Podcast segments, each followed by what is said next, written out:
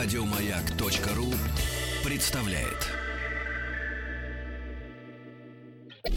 совместный проект радиостанции Маяк и телеканала Культура. Белая студия. Что читали и смотрели те, кого сегодня читаем и смотрим мы. Как эти книги и фильмы помогли им найти себя? И чем они могут помочь измениться нам? В новом сезоне «Белой студии» мы среди других тем будем особо говорить о развитии и становлении творческого человека как в семье, так и в последующей взрослой жизни. Накануне юбилея в «Белой студии» народный артист РСФСР Никита Михалков. Никита Сергеевич, тема, которую мне бы хотелось, чтобы у нас сегодня как-то прозвучала, это тема воспитания. В разном смысле этого слова. Потому что это очень важно, мне кажется, сегодня вообще для России. В общем, воспитание – это слово, которое применимо, наверное, к человеку любого возраста. Ну, во-первых, я честно скажу, мне кажется, что ваши дети – это одни из самых воспитанных детей, которых я знаю. Кроме того, открылась академия. Это уже воспитание на другом уровне. Это воспитание состоявшихся мастеров. В книге своей «Территория моей любви» вы пишете, что воспитание – это прежде всего создание иммунитета к тем трудностям, с которыми человек может столкнуться потом в жизни. Конечно. Ну, правда, мама говорила, что воспитывать надо, пока поперек кровати лежит. Как лег вдоль, уже поздно. У нас вообще исчезло одно время совсем, вот в эти лихие 20 лет, слово «воспитание». Почему-то решили, что воспитывать не нужно, всем цветам цвести. Это такое пагубное движение. Воспитание – это, конечно же, воспитание иммунитета. Если вы говорите о моих детях и как меня воспитывали. Мой отец появлялся в моей жизни тогда, когда это было необходимо. Это не значит, что я его не видел. Но никогда не было вот этого вот это вот моя Никитушка, встань на стол, прочти стишок. Вот этого не было никогда. Вообще, сентиментальность в воспитании своих детей – это довольно опасная вещь. Потому что в человеке вырастает ощущение своей э, уникальности и того, что он лучше. Знаете, когда родители вдруг страшно сцепляются по поводу того, чей ребенок лучше. Да? У нас бывали с моей Таней иногда, так сказать, такие не ссоры, но, по крайней мере, разногласия, когда она говорила, ну почему? Ну вот ты этим делаешь, а почему? Это же можно сделать своим. Это не потому, что я, так сказать, не люблю своих детей. Поэтому я им сказал, что, ребят, единственное, что я могу вам подарить, вот делать вам огромный подарок это на любые предположения, что вам помогли, у вас есть чистая совесть, сознание того, что это не так. Вы должны поступать с тем грузом, который вы получили дома, в школе, от общения с теми, кто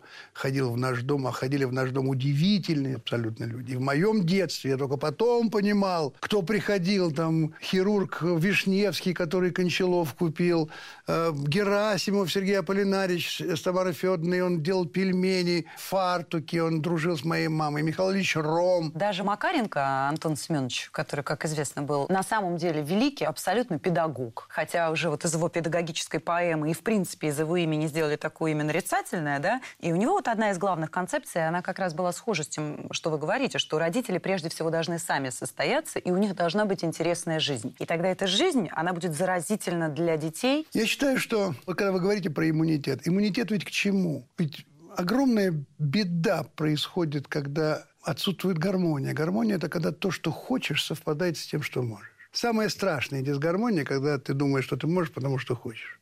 Сколько актерских семей, угу. в которых родители, которые достигли многого, и по их стопам шли дети, и вдруг, пока родители живы, еще они, а когда они ушли, и вдруг выясняется, что никто и звать его никак. И это трагедия. Как? Я же... А мы... Ранг... Извини, мы, э, секундочку. И беру другого вот это вот очень важный иммунитет к ощущению безнаказанности и вседозволенности и всевозможности только за счет того, что ты знаешь, что тебя возьмут за руку, приведут, и все будет нормально. А с другой стороны, Никита Сергеевич, вот это вообще очень точная вещь. Это вообще, наверное, ключ э, к счастью в жизни, по крайней мере, в творческой жизни, когда совпадает то, что ты хочешь, и твой запрос с тем, что ты можешь, и твоими способностями и талантом. То, о чем вы говорите, это когда человек чрезмерно уверен уверен в том, что он может, но при этом нет к этому данных на самом деле. Но ведь есть и обратная сторона. Вот здесь очень важен этот баланс. Ведь бывает, что талантливый человек, наоборот, не уверен в своих силах. Или, допустим, столкнувшись в детстве с, там, с каким-то непониманием, с тем, что подрезают крылья, да, где-то решит, ну, хорошо, я не пойду в актеры, я пойду там, работать на завод. Вот здесь, как вам кажется, существует эта опасность? Ну, знаете, я иногда когда мне приходится защищаться, я говорю моим недругам, что я не настолько талантлив, чтобы быть беззащитным. Mm. Это очень, так сказать, отрезвляет, во всяком случае. Вы понимаете, в чем дело? Конечно, бывает, но я вам скажу такую вещь. Э, вот э, фуфло, простите мне жаргон, оно может представиться настоящим на какое-то время. Мы сегодня видим огромное количество пустышек, которые представляются чем-то. Но все равно настоящее, когда его могут считать фуфлом, но оно все равно настоящим останется, и это всплывет. А фуфло все равно когда-нибудь будет понятно, что это фуфло. В данном случае я убежден совершенно, что здесь важно не то, чтобы... Да, человек может быть не уверен, не знать, но если в нем это живет, если он без этого не может, если это часть его существа, оно все равно прорвется сегодня, завтра. Это не имеет значения. Сколько людей, которые ушли работать в совершенно другие профессии, вдруг оттуда они возвращались туда, к чему их, так сказать, Бог направил, ради чего они рождены, тому дарованию, которое им, им Бог дал. Конечно же, важно в жизни встретить того, кто это увидит. Это важно. Ведь, опять же, Бергман говорил, меня интересует не то, что актер играет, а то, то что, что он скрывает. И в этом смысле, конечно, возможность человека раскрыть, помочь ему, угу. заключается именно в том, когда ты видишь, что он скрывает. Скажи, пожалуйста, ты знаешь, что случилось в стране, да? Да. А что? Умер Леонид Ильич Брежнев. Скажи, пожалуйста, а вот я тебе задавал вопрос уже несколько раз. Одни и те же. Вот чего бы ты сейчас больше всего хотел? Я бы хотела, чтобы весь советский народ никогда не забывал Леонида Ильича Брежнева. А чего ты больше всего боишься? Если наступит война. Когда я читала э, «Территорию моей любви», вашу книгу, на что я обратила внимание? Вот вы создали галерею образов в кино, таких э, мужчин-победителей э, женских сердец, таких вот прям вот наскоком победителей, блицкригом.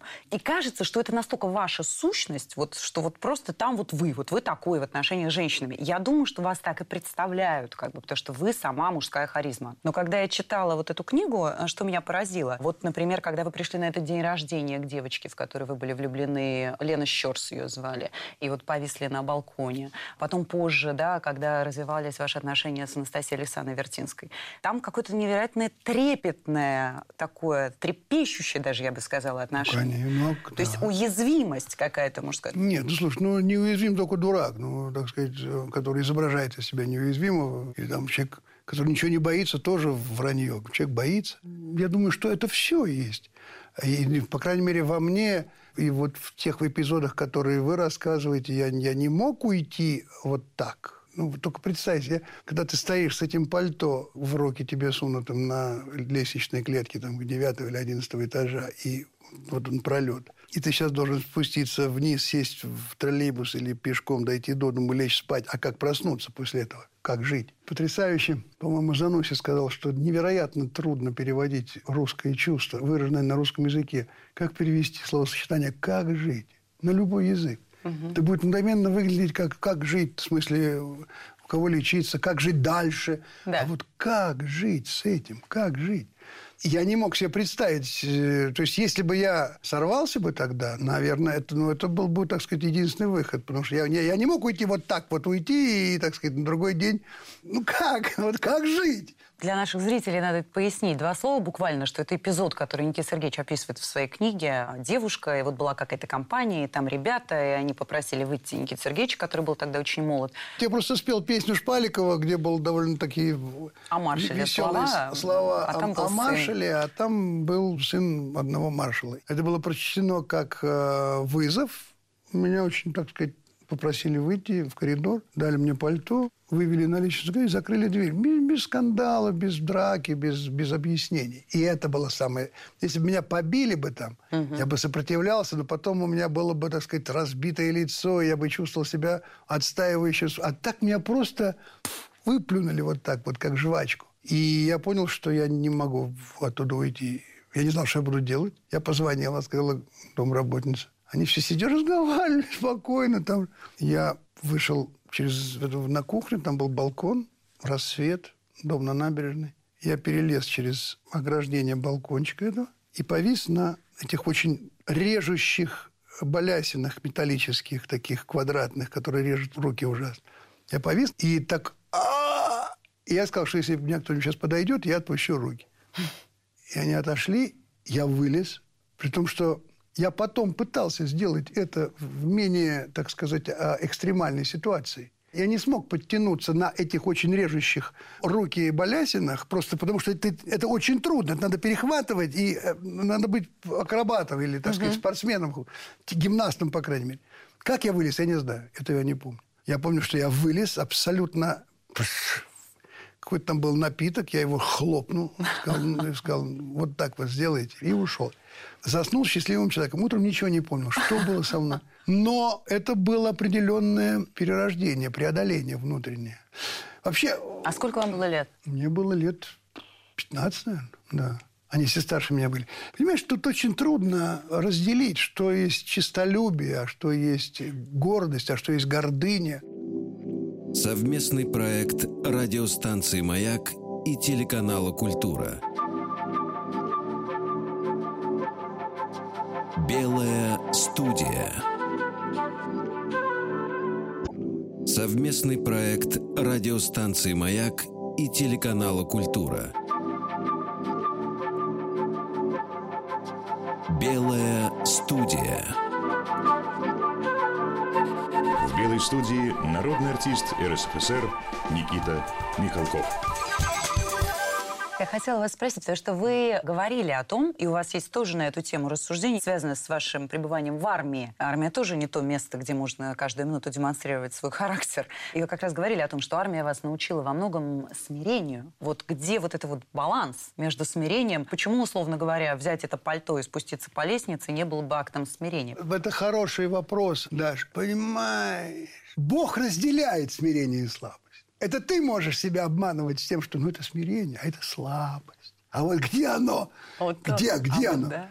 Ну, понимаешь, когда ты рискуешь, ведь это же не, как говорил Че Гевара, я авантюрист, но я из тех, кто рискует своей шкурой, а не другой. Я рисковал своей шкурой. Ну, тут вот, знаешь, Олешковский гениально сказал, что счастье – это абсолютное доверие Богу. Не вера, а доверие. Когда ты говоришь, Господи, вот он, я перед тобой, делай со мной, что хочешь. Я не могу поступить иначе. Или останови меня. Ну, ты меня не остановил, значит, я должен поступить иначе. То есть это одиночество бегуна на длинной дистанции. Это правда. Это одиночество. Но я думаю, что, наверное, мне а, не бывает вообще никогда скучно одному. Никогда. Потому что существует некая существующая рядом со мною, не знаю, как сказать, жизнь или что-то такое, что меня не делает одиноким. Мне кажется, что мне есть с кем разговаривать. Вот это очень важная штука. Это, знаешь, это удивительная вещь. Почему я такой параллель провожу? Вот есть лошади. Я люблю очень лошадей. Я, я вещи верхом много. Обожаю это дело. Вот есть лошади, с которыми можно разговаривать. Есть лошади, на которых во время поездки, галопа можно думать. И этот твой разговор с лошадью, это не разговор с лошадью, так сказать, это разговор с вот тем самым невидимым как угу. бы существом, который не делает тебя одиноким. Наверное, то, о чем мы говорим, вот это вот э, решение, которое принимается, вот такое экстремальное решение, оно ведь не взвешено тем, что «а что будет?». Знаешь, как, я не помню, кто говорил, Шамиль, что, цитату не точно говорю, говорю смысл, что человек, вынимающий саблю из ножен, думая, чем закончится схватка, не храбрец. Поэтому это А вот Невский же говорил, не вынимая нож э, без нужды, не вкладывай без славы. То есть не вкладывай без славы, это понятно. А вот не вынимай без нужды, вот это вот ощущение, вот эта нужда, это то, что пробивает сразу, и вы просто вот... Ну, конечно. Ну, тут опять есть, понимаешь, вот это сложно. Например, мама говорила, там, никогда не обижайся, потому что если хотели обидеть, не доставляй удовольствия тому, кто хотел. Если не хотели, не страшно. Но вот если тебя оскорбили, никогда не делай того, что тебе хочется сделать именно в эту секунду, когда тебя оскорбили. Сделай паузу, решение придет более мудрым. Потому угу. что... Угу. Да, Пер, потом, да. потом, ой, там кровище, все, извини, или еще одна. А вы в какой момент, потому что вы же много именно ПАМ делали в молодости, по крайней мере, вы там и признаетесь в том, что вы дрались постоянно. Постоянно дрался. А вот в какой момент у вас произошло это переключение, что прежде чем ПАМ, надо немножко Пока не понял, что мама мне говорила, пока не осознал это. От того, что после этого ПАМ оказывалось намного больше неприятностей, чем после этого оскорбления. В результате. С Настей в милиции просидели, по-моему, так сказать, весь медовый месяц. Все время милиции. Но, понимаете, это, опять же, это очень мужское качество. Это ошибка, что мужчина – это тот, кто сразу бьет в челюсть. Ну, он, может быть, это мужчина, это мужской поступок, но это не всегда мужчина, по большому счету. И вот когда ты выдержишь эту паузу, это получается, как, знаете, удар кулаком в вату. Вроде бы ты бьешь, а сопротивления никакого нет. Ты себе руку выбиваешь в результате, плечо, если ты бьешь по воздуху. У меня в этом смысле очень странная, особенность странная довольно. Вот есть злость, есть гнев, а есть ярость.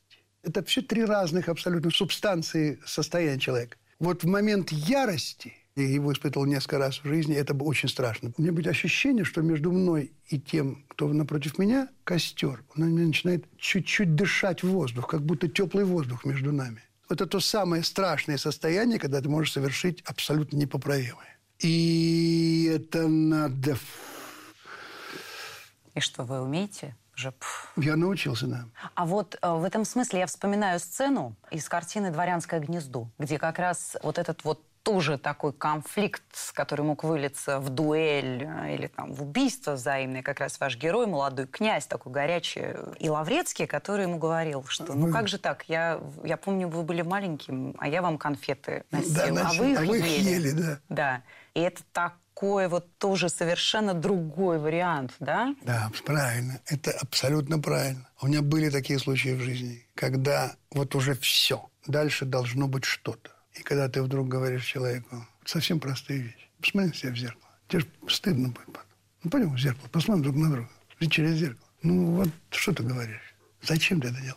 Вот ты сейчас что отстаиваешь? Если ты завтра утром проснешься, ну, мы объем морду другу сейчас, ты и мне, я, не важно. Вот ты проснешься. Ради чего это? Что ты защитил? Ну что? А еще важно верить в это самому. Ну, то есть это то, что называется открытость на чистом сливочном масле. То есть это вот так вот. Я вас понимаю, Федор Иванович. Вашей супруге здесь нужен выезд. Не хуже, чем в Париже. И хорошо, князь. Ведь я вас мальчиком помню. Я вам конфеты возил. А вы их ели. Совместный проект радиостанции «Маяк» и телеканала «Культура». Белая студия. Совместный проект радиостанции «Маяк» и телеканала «Культура». Белая студия. В белой студии народный артист РСФСР Никита Михалков. Вы сказали про то, что работать с Андреем Сергеевичем, и вообще в вашей книге тоже вы говорите о переписке с ним, что он был именно тем человеком, к которому вы обращались, когда были в армии, вот экзистенциальный да, момент вашей жизни. И что вот вы с ним любите работать как с режиссером. Вот основа ваших отношений и творческих, и жизненных, это что в первую очередь? Ну, вы знаете, он же меня знает прекрасно, и я его знаю прекрасно. И мы совершенно с другого конца подходим к, скажем, к решению сцены как вам сказать, это на уровне такого собачьего обнюхивания, когда, так сказать, не надо ничего говорить. Тогда все, ага, да, м-м, хорошо, да, да, да, я понял, понял, понял, понял, понял. понял. А, давай, ну ты все, да, хорошо, давай, играй. Он понимает, допустим, что меня нельзя ругать во время съемки, так сказать, потому что я сразу начинаю внутренне копаться в том, в чем я не прав, и это головное вмешательство лишает меня той эмоции, которая может возникнуть из нуля, из ничего. Он может сказать, слушай, это не так. Это я пойму, потому что я понимаю, что я иду правильно, но я не точно это сделал. Но я иду правильно. А если концептуально мы, так сказать, просто совсем уперлись, это, это кризис, это конец. И здесь очень важно э, как раз его тонкость. Он замечательный, так сказать, психолог. И э, мы тут с ним шаманим. Это огромное удовольствие с ним работать. Я очень люблю. Давайте сейчас посмотрим, а, что Андрей Сергеевич говорил здесь о вас. Я тогда задала ему вопрос э, о вашей картине «Солнечный удар». И вот его слова. А вам понравилась картина Никиты Сергеевича? Конечно, очень понравилось. Есть очень серьезная мысль, которая его мучит. Такая, она по-настоящему мучит его как художника. А другой вопрос, что есть вещи, с которыми я не должен соглашаться, потому что у меня, у меня другая концепция. А эта мысль, как это случилось, да? Вот, да, вот эта да. мысль. Эта мысль, как это случилось. Но он все-таки создает миф. Угу. Как бы мы с ним идем в разных направлениях. Он должен, как художник, создавать миф. И я, наоборот, пытаюсь уйти совсем сейчас от создания мифа и найти его внутри, угу. чтобы он вырастал сам, как говорится. Что само по себе так же трудно, как и то, что делает Никита Сергеевич. Умнейший человек, что могу сказать. Вы знаете, он лукавит, потому что очень во многом мы с ним сходимся. Очень во многом. Но я младший брат и должен знать свое место, во-первых. И э, были случаи, когда мы с ним совершенно противоположно формулировали, а потом он делал так, как мне казалось, я бы сделал бы и я. В этом смысле он замечателен, потому что он не просто упрям, он в этом убежден, но в том конечном результате, вот конечном результате, нам нужно убедить этого человека, нам нужно сделать вот это. Можно идти и одним путем, можно идти другим путем. Но так как я как бы, ну что ли, более эмоционально художественен в, в поступках. Угу. Не потому, что я художник, понимаете, что я говорю, да? Да, да, да. То, так как мы живем в России, и я знаю это, я не жил так долго на Западе, как он. Я знаю это. Я говорю, вот так это должно быть.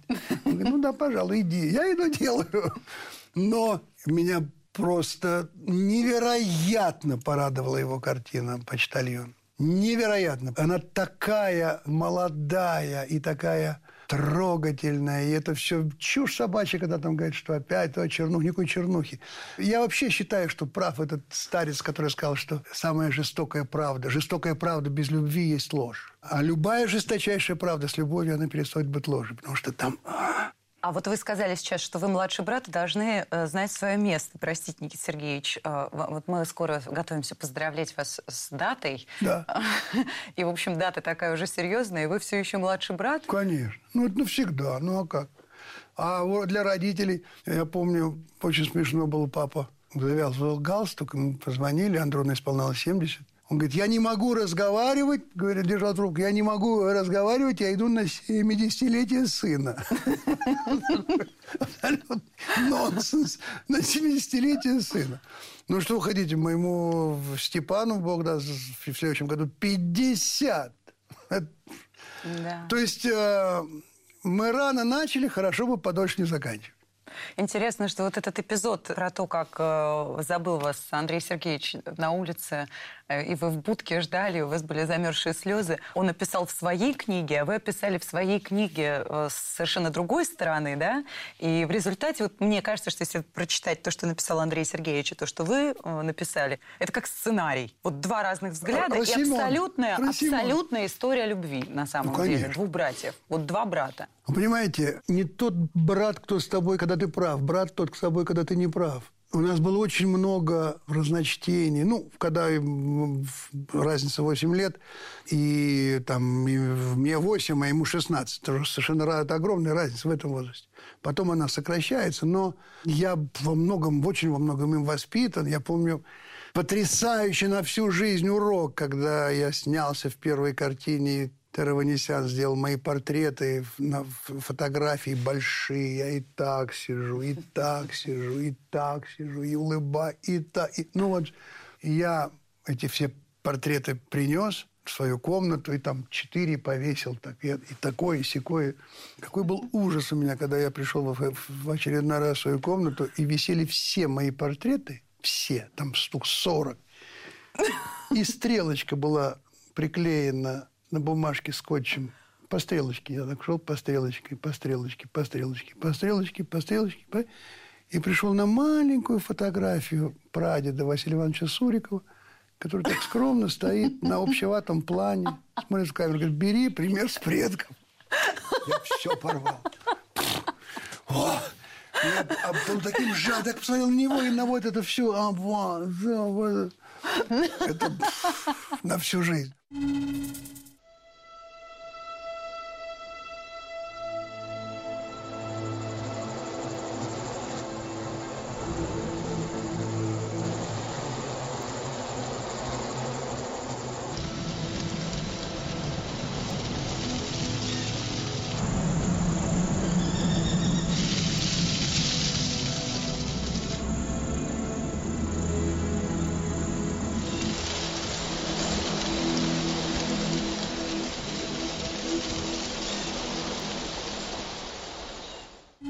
Вот в картине Андрея Сергеевича э, «Почтальон Трепицын», «Белая ночь почтальон Трепицына», там, конечно, э, очень большое значение имеет как раз музыка э, Эдуарда Артемьева, потому что она дала вот этот вот тоже импульс. Вот той Про кар- которую Андрон Сергеевич Артемьев сказал, что это дрянь и не будет ставить ее. Потом Артемьев мне все напоминает, поставил мою музыку. Я говорю, что нет, поставил мою музыку.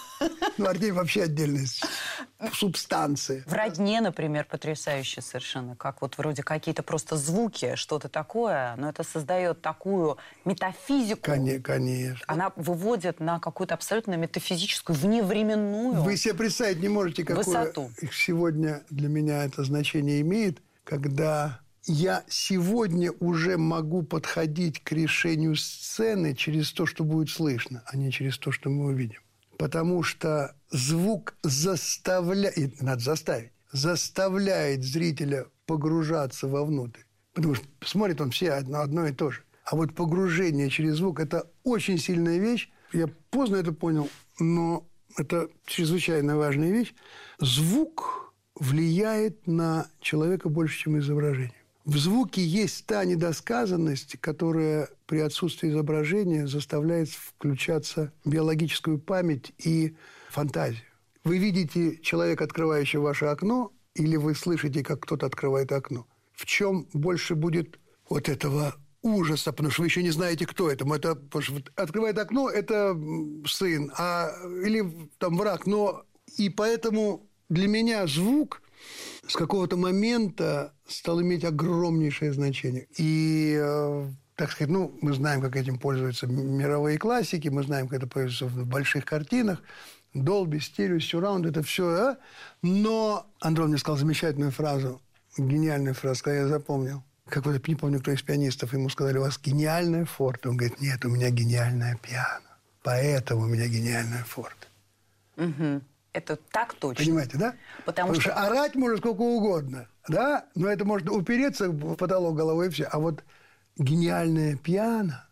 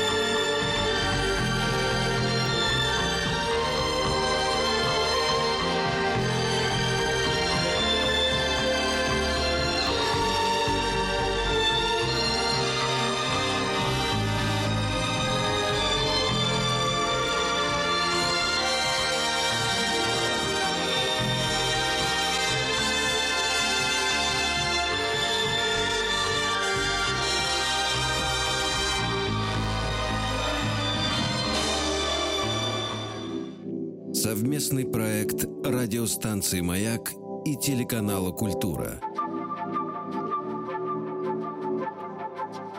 Белая студия.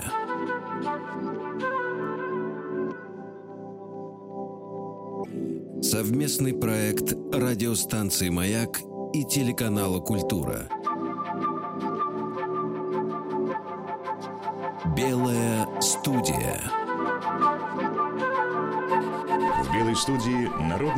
РСФСР Никита Михалков.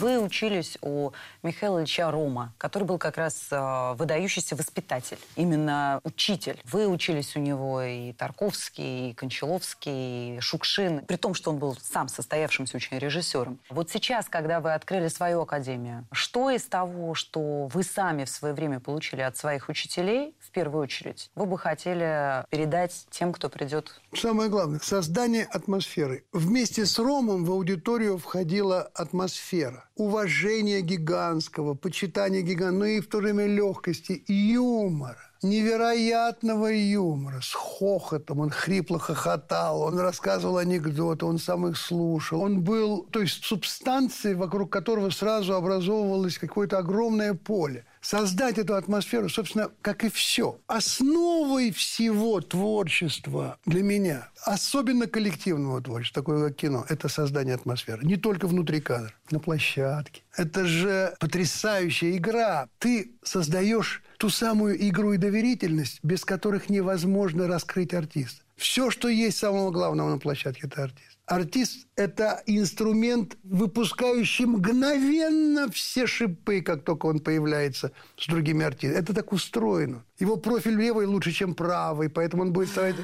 Он... А почему вы ему дали этот текст? Ну, слушай, я работал же в 12 с монстрами. Это же отдельно, это дрессура, это цирк. Мне Петренко пишет, сколько вам заплатил Гафт, что вы ему такую придумали хорошую придумку. Они друга обожают, ненавидят, как дети, ревнуют. Это все... Вот вы говорите, что у актера не должно быть, что вы не любите такого понятия, как личная тема актера. Но вот, например, я совершенно точно знаю, что Олег Евгеньевич Меньшиков, он как раз придерживается мнения, что у артиста должна быть своя тема. Ну, я не знаю. Может быть, он что-то имеет под этим в виду то, что является питательной средой для его, так сказать, технических возможностей и душевных возможностей, и подпитывания аппарата его актерского. Наверное, так это можно называть. Я не считаю так. Я считаю, что, конечно же, так или иначе актер все равно опирается на свое существо. Он все равно опирается, так ли или сяк ли, он все равно ищет в себе то, что может быть созвучным тому, что ему сейчас играть. Ну, а есть актеры, для которых это вообще все никакого значения не имеет. Им нужно играть. Москвин, или не помню, кто из них, в Амхате, выходной, и репетиции нет, и спектакля, и он не знает, что ему делать. Он идет в театр, находит реквизитора, берет детский гробик, садится в на извозчика, едем в Москве, и бабки крестятся до обеда. Потом кладет гробик в извозчик, идет, выпивает 250, и до вечера он накапливается, потому что нет ни репетиции, ни спектакля. Он не знает, куда это девать. Он должен играть все время. Но есть идиоты, которые а все время есть такая вот актерская природа? Вот именно вот э, природа актера, который не может не играть? Нет. Знаете, наверное, когда ты создаешь, что бы то ни было, там, коллектив студии или так далее, даже режиссура – все. Вот вообще все есть режиссура, только разного масштаба. Есть режиссура семьи, режиссура на площадке, режиссура страны, режиссура мира. Это все режиссура, так или иначе. Только, так сказать, по- по-разному зовут этих режиссеров, и и порой их никто не знает. Но это режиссура. Ну вот вы пишете о публичном одиночестве, ну и говорили сегодня тоже именно вот про это состояние одиночества. Это очень как бы такое особое одиночество, когда ты один на один с метафизикой, да, о которой мы тоже говорили. Как Деголь говорил про власть, когда ты стоишь на высокой точке. Одиночество – это удел тех, кто достиг вершин политической власти, овиваемых ледяными ветрами государственных интересов. Абсолютно точно. Вот эти вот ледяные ветра, которые сколько бы вокруг тебя не было соратников, да, это все Конечно. равно ты один Да. на один с этими ледяными ветрами. Но когда вы говорили про э, свой среди чужих, вы сказали, что это картина о том, как важно вернуться к своим. Вот свои – это кто для вас? Для меня свои абсолютно все, кто вплетаются в мою атмосферу. В атмосферу, которая даже, может быть, не, не мною создана, но в которой мне комфортно. Понимаешь, какая штука? Бывает так, человек как будто его 10 лет знаешь. Вот такие, знаешь, вот сел где-то, слушай, и вдруг так, уа, и весь рассыпался, весь раскрылся этому человеку. И как это произошло? Почему это произошло? Бог его знает. Это возможно только в том случае, если существует все-таки, как тебе сказать, душа живая. Когда ты воспринимаешь мир, ну, как ребенок, понимаешь? Ведь это же, опять же, есть люди, которые играют ребенка, это ужасно совершенно, понимаешь? Но все равно. Вот мой отец, мама говорила, Сереже всегда 13 лет. Я не мог понять, почему. Когда я его спросил, пап, ты любишь детей? Он говорит, терпеть не могу. Я говорю, почему? Он говорит, ну, терпеть, они орут всякие, ты отвратительный. Он не любил детей, как не любят дети друг друга. Он писал стихи про себя. Не потому, что он впавший в детство, а потому, что у него с детьми была связь абсолютно детская, поэтому он их не любил. Дети не могут долго находиться друг Они обязательно должны дать по голове. Кому-то орут, потом их родители разбирают, потом они опять приходят вместе. Вот если вот это вот детское, так сказать, может быть, в какой-то степени это мне от отца передалось, ну, ну не знаю, мне, мне намного интереснее плавать, заниматься спортом, играть в футбол и сидеть в незнакомом городе, в незнакомой стране, где тебя не знают в кафе, и наблюдать за людьми, думая о том, вот, куда она идет, откуда она, диалоги придумывая, чем идти в, в музей или сидеть на, на совещании. Когда я Надю, на, маленькую, наказывал за то, что она себя плохо вела, и она вечером не пойдет в лунопарк, я страдал больше, чем она, потому что мне это интереснее даже, чем ей было. Там по головам бить каким-то самым лягушкам, стрелять в тире. Мне было неловко это признавать, но я испытывал от этого, так сказать, удовольствие, потому что там была все время вот эта вот, эта живая атмосфера, это восприятие жизни через возраст, да. Я этого не чувствую. А вам я... сколько лет? Вашему отцу было 13 лет, а вам... Я думаю, что постарше. Но мне иногда волнует и интересуют такие вещи, что мне стыдно даже об этом самому подумать. С ума сошел уже вообще. То есть такой бред. Ну, попасть пустой бутылкой пластмассовой в корзинку. Блин, я буду кидать в нее вот час на час буду кидать, пока не попаду. Два буду читать, пока не попаду. Вот иду, иду. Уже в бабочке, уже идти надо же. Нет, опять.